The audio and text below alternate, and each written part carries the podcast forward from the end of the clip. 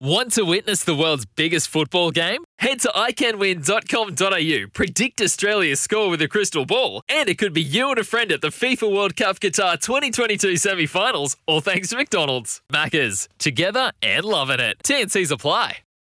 G'day, Mike Hussey here, but you can call me Mr. Supercoach. KFC Supercoach BBL is back and there's 25 grand up for grabs. So what are you waiting for? Play today at supercoach.com.au. T's and C's apply. New South Wales authorisation number TP slash 01005.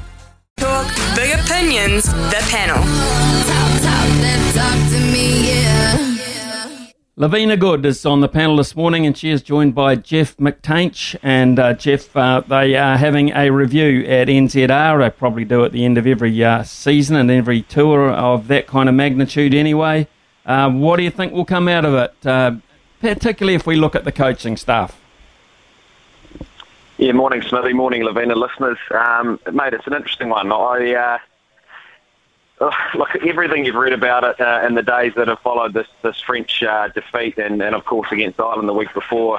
You know, people are calling for, for Ian Foster to go. People are calling for the assistants to go. People are saying actually, you know, it's player accountability. Got to put some on the players. And on the other side of it, people are saying, well, it's been a long tour. You know, these guys have been away from home for for a very, very long time, in and out of suitcases. Um, so, so you factor that in. They're playing these home nations at home. They get to sleep in their own beds. So you put all that in there.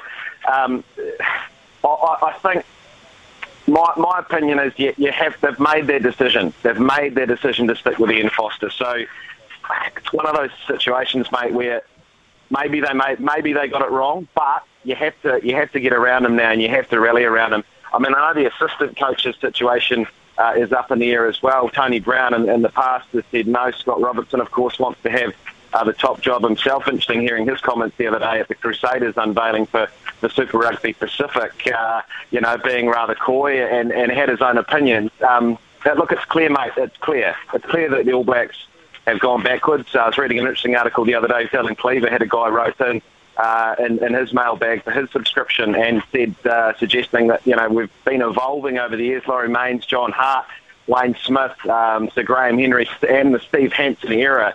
The All Blacks were always ahead of the game in some way. We were always innovating. But perhaps um, now it's, it's evident that the Northern Hemisphere teams had caught up. We always criticised the way the Springboks played their rugby.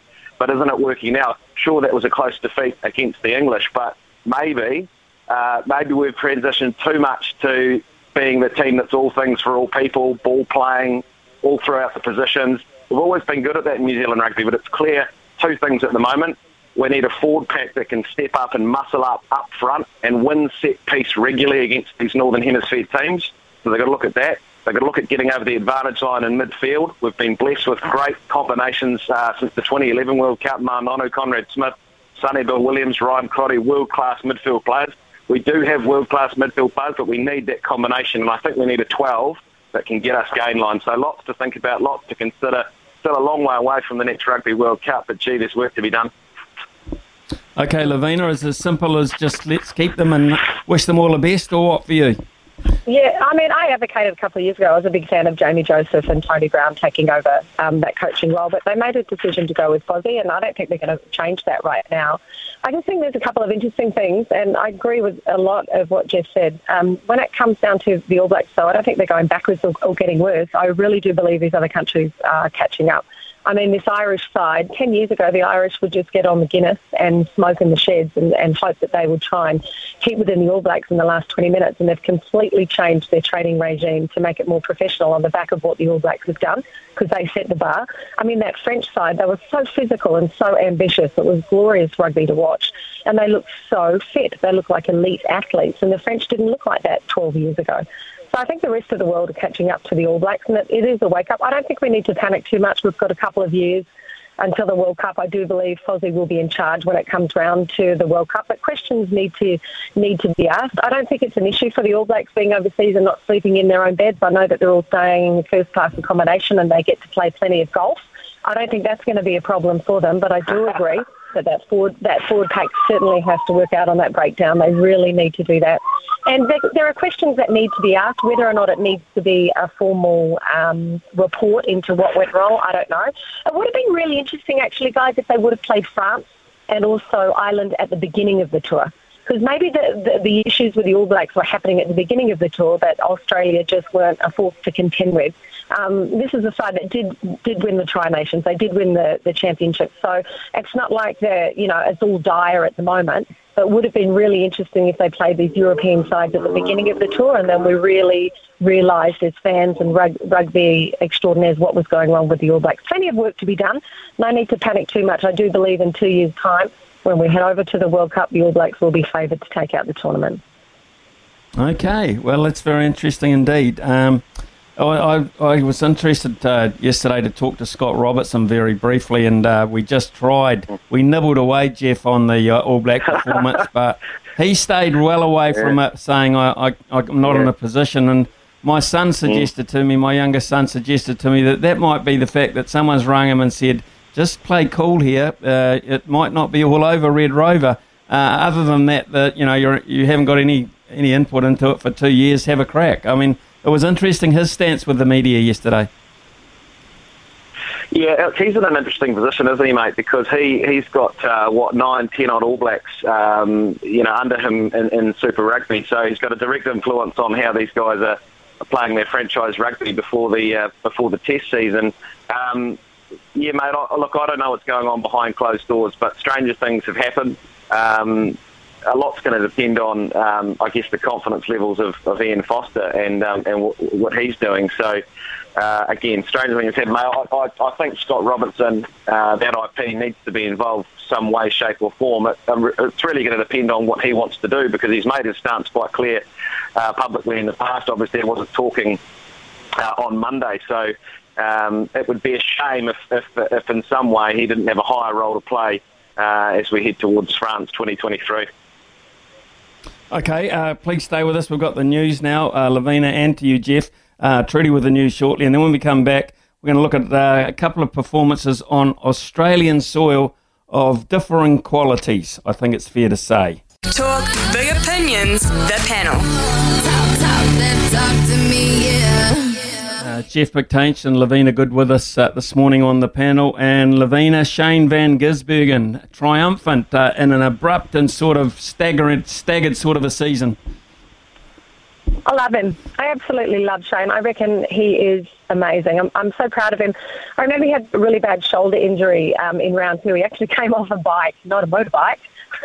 came off a bike and injured his shoulder really bad. And he, he even says now that um, it'll never be the same ever again. And he, he managed to win that round two victory. And in fact, throughout the year, has won um, 14 victories. And he won his first title back in 2016. I followed his career um, very closely, and he's just going to be a motorsport great here for New Zealand. And I'm just so proud of him. And I know to win it in Sydney when it was all rained out isn't what he would like to celebrate. I know he'll get the opportunity to celebrate it at Bathurst, and also he is the defending champion at, at Bathurst, so there's an opportunity for him there when the checkered flag comes comes through. But what a what a great guy, and to be up there with Jim Richards and Scott McLaughlin, who he's been so competitive with in the past it's just really worth celebrating for the Kiwis. And I know lots of people in this country are lamenting what's happening with the Black Caps and, and also the All Blacks. When, when you take a look at this sport in Australia, which is dominated by Australian sponsors and Australian vehicles, to have a kid come through at just 30 years of age and, and drive a number 97 Commodore and to be victorious throughout the year and to teach the Aussies how to do it on a racetrack is just absolutely magnificent.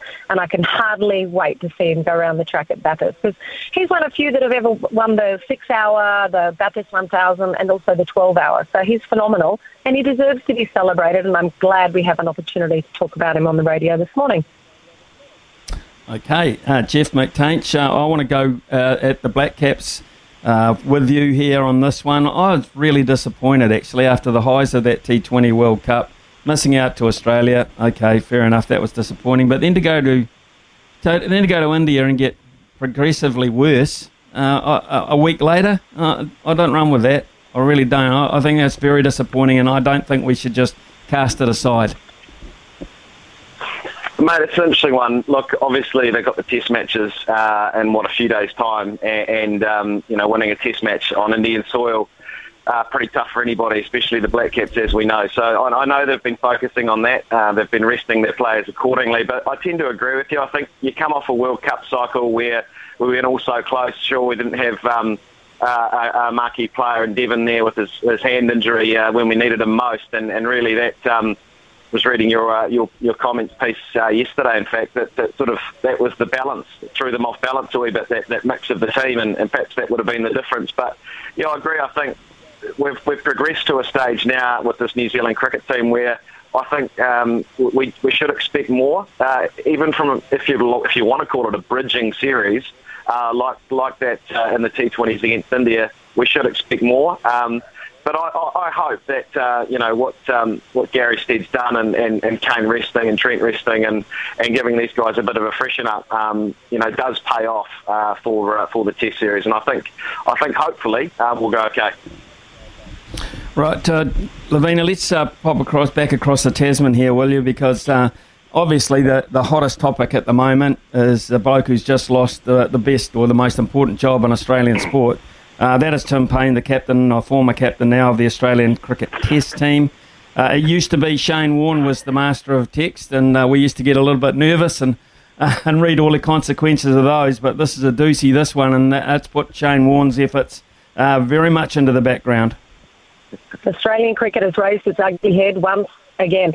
I was actually just thinking about the Black Caps and how poorly they've performed um, against India because I had high expectations of them, Smitty. I really do. And I thought, well, I'd kind of probably prefer the Black Caps to go to India and perform poorly rather than realise that the captain of your national side has lost his position because he sent photos of his old Jack's crackers to someone that he used to be or work with.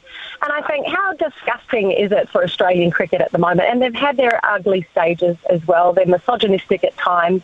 Um, they've been through sandpaper gates, they've sledged, they've lied, they've cheated, they've drank, they've smoked, and it's not transparent. And I keep thinking, I just, I don't know Kane Williamson that well. I really don't. I admire him tremendously because he comes here from Tauranga and he's a real good guy from what I can tell. But I know that he would never even think about doing what that former Australian captain did. And there's a lot to be learned. There's a lesson learned there. And I think the Big Boys Club that has dominated Australian cricket for a very, very long time needs to be more transparent and not wait four years to get stuff like this out. And they really have to take a good look at themselves and realise what makes a great leader. And a great leader isn't just someone who's a champion or the best at what they do. It's someone that has decent followers and someone who has integrity. And that's what that Australian former captain is missing. Yeah, well, Jeff, you obviously uh, you've watched this uh, yeah. uh, scenario play out over the last uh, well two to three mm. days. Um, Ashes round the corner. Don't need this. You mm. really don't need this.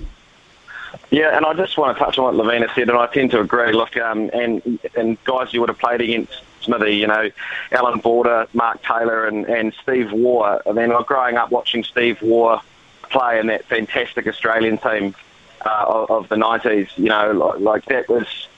He was a role model even from across the ditch for, for people. You know, he led he led well, and um, and you know you, you didn't see this sort of thing going. We had in recent times with Steve Smith, as, as Lavina said, with with Sandpaper Gate. So the real shame, I think, for Australian cricket. Now uh, Tim Paine's brother-in-law, I see Shannon Tubb's been dragged into it. Apparently, he uh, was uh, was had sent the same messages or similar messages to uh, the same employee from Cricket Tasmania. So now he's under uh, investigation. He's actually the academy uh, coach at uh, the South Australian Cricket Association. So I say Pat Cummins is, is probably in line to get the uh, the captaincy, be the youngest uh, alongside um, Pup Michael Clarke, uh, 45 years to, to, lead the Australian team.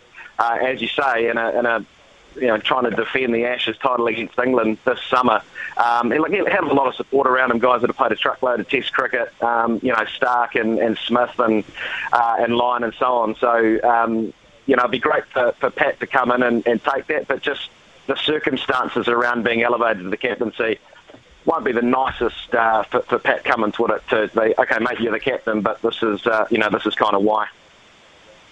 Interesting one, that Jeff, because I reckon when they appointed Pat Cummins as vice captain, uh, I'm not quite sure it was uh, with the intent that he'd be captain for any long period of time. You know, uh, he was the kind of guy who Tim Paine probably he would have had a say in this. Who probably said, "I want that guy on the field alongside me." Not as only as he's one of my inspirations, but uh, the guys look up to him and that. And I'm not quite sure that they really appointed Pat Cummins with a view to mind of a five match uh, Ashes Test series mm. in mind as a full time replacement. So uh, there's a bit of reviewing, uh, I would think, going on in that decision. So uh, another interesting one for them, Jeff, to sort through. Mm. Absolutely. And look, players um, in situations like this can, can come to the fore and leadership qualities can actually come out of people. So maybe you throw Pat Cummins into a five test Ashes series trying to defend it against England, a very good England side, and, and maybe we will see, maybe we will see um, these leadership qualities come out, the, the glimpses that they saw and that, that Tim Paine saw.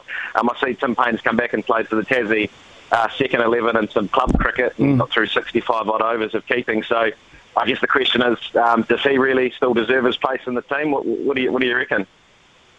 Well, um, if he does, the Barmy Army will be writing songs as we speak. I can promise you that.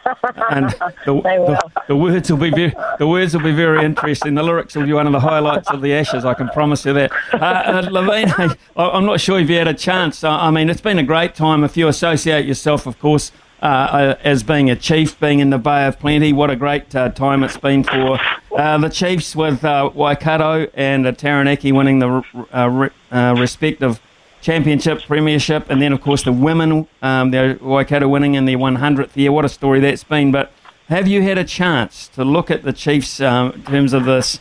uh, Super uh, 15 squad. Uh, what are, are, we calling it Super 15? No, Pacific. Super Pacific Rugby this year. What do you reckon of, of the yeah. squads? Are the Chiefs that are they the deal? We're the best squad in the competition, mate. What are you talking about? These are my cousin bros around the corner over the Kaimai. I mean, Aidan Ross and Ollie Norris up front. You've got our beautiful Brody. Hello, Brody. Sam Cane's in there, Luke Jacobson, who's going to have his best season ever. And when you look out wide, Brad Weber and young Bryn Gatland teaming out with Anton Lienert-Brown, it is the best squad in the competition. Not to mention Warren Gatland is head of rugby for Waikato Chiefs and Clayton McMillan is the coach. Like if you combine all of that together, new faces, old faces, All Blacks, well. champions, we're going to take it out. It's the best squad in the competition, the very best. Oh well, let's just get on. Let's get on, Jeff. Uh, I mean, your your Highlanders have got your Highlanders have got no price, Jeffrey. No, no chance. The Highlanders. Mate, yeah, if you're gonna if you're gonna talk about the Chiefs, you have got to look at uh, that Highlanders side. I mean, like they've got some decent uh, decent steel up front. Liam Coltman, we know how good he is. The West. Ethan de Groot's come on leaps and bounds. Uh, got some wily old veterans in there, mate. Josh Hohneck. Uh, I think that the locking department. I mean, they they have lost Pari Pari Parkinson, which is a huge loss for them, but they pick up Sam Caird, who had a, a really really good uh, NPC campaign with Northland coming back from uh, from the Waratahs. Billy Harmon's out. That's a big blow. James James Lentjes, of course, Shannon Frizzell, Gareth Evans comes back down south, and then probably got, you know, the I know he hasn't played any rugby, but Folau Fakatava and Aaron Smith, that's going to be interesting to see. Uh, I guess the balance um, for, for Tony Brown in terms of, of how he plays his two nines. Josh Ioane, that's a big pickup for you guys, uh, Lavina at the Chiefs. He's been nothing short of sensational this year for for for Otago. But you know, Marty Banks, Smithy, um, outside of a of an Aaron Smith or a Fakatava, an astute tactician. Uh, Mitch Hunt, we know how good he's been for, for Tasman. And then, you know, a guy like Fetuli Paea, who was ruled out in the preseason last year, big, strong, ball-running uh, midfielder. Uh, Sarah Thompson, yeah, mate, I think they've got, I think they've got enough talent. Jona Nareki's a blow, of course, but um, Mosese Dawai is, is moving down, and um, he's he's looked pretty handy on the end of the chain for for Waikato this year. But that, that blue side, um, I was asked to, to pick a to pick a winner, and I think the, the final will be, dare I say mm. it, the Crusaders and the Blues. But that's just such a beautifully balanced side that Leon MacDonald's got. Mm, okay. Well, thank you very much for your opinions this morning. As always, uh, Lavina, forthright, and to you too, Jeff. Uh, it's been fun. Uh, we'll have a, a, panel again tomorrow morning at the same time, and uh, we'll let you know who those particular participants are tomorrow morning.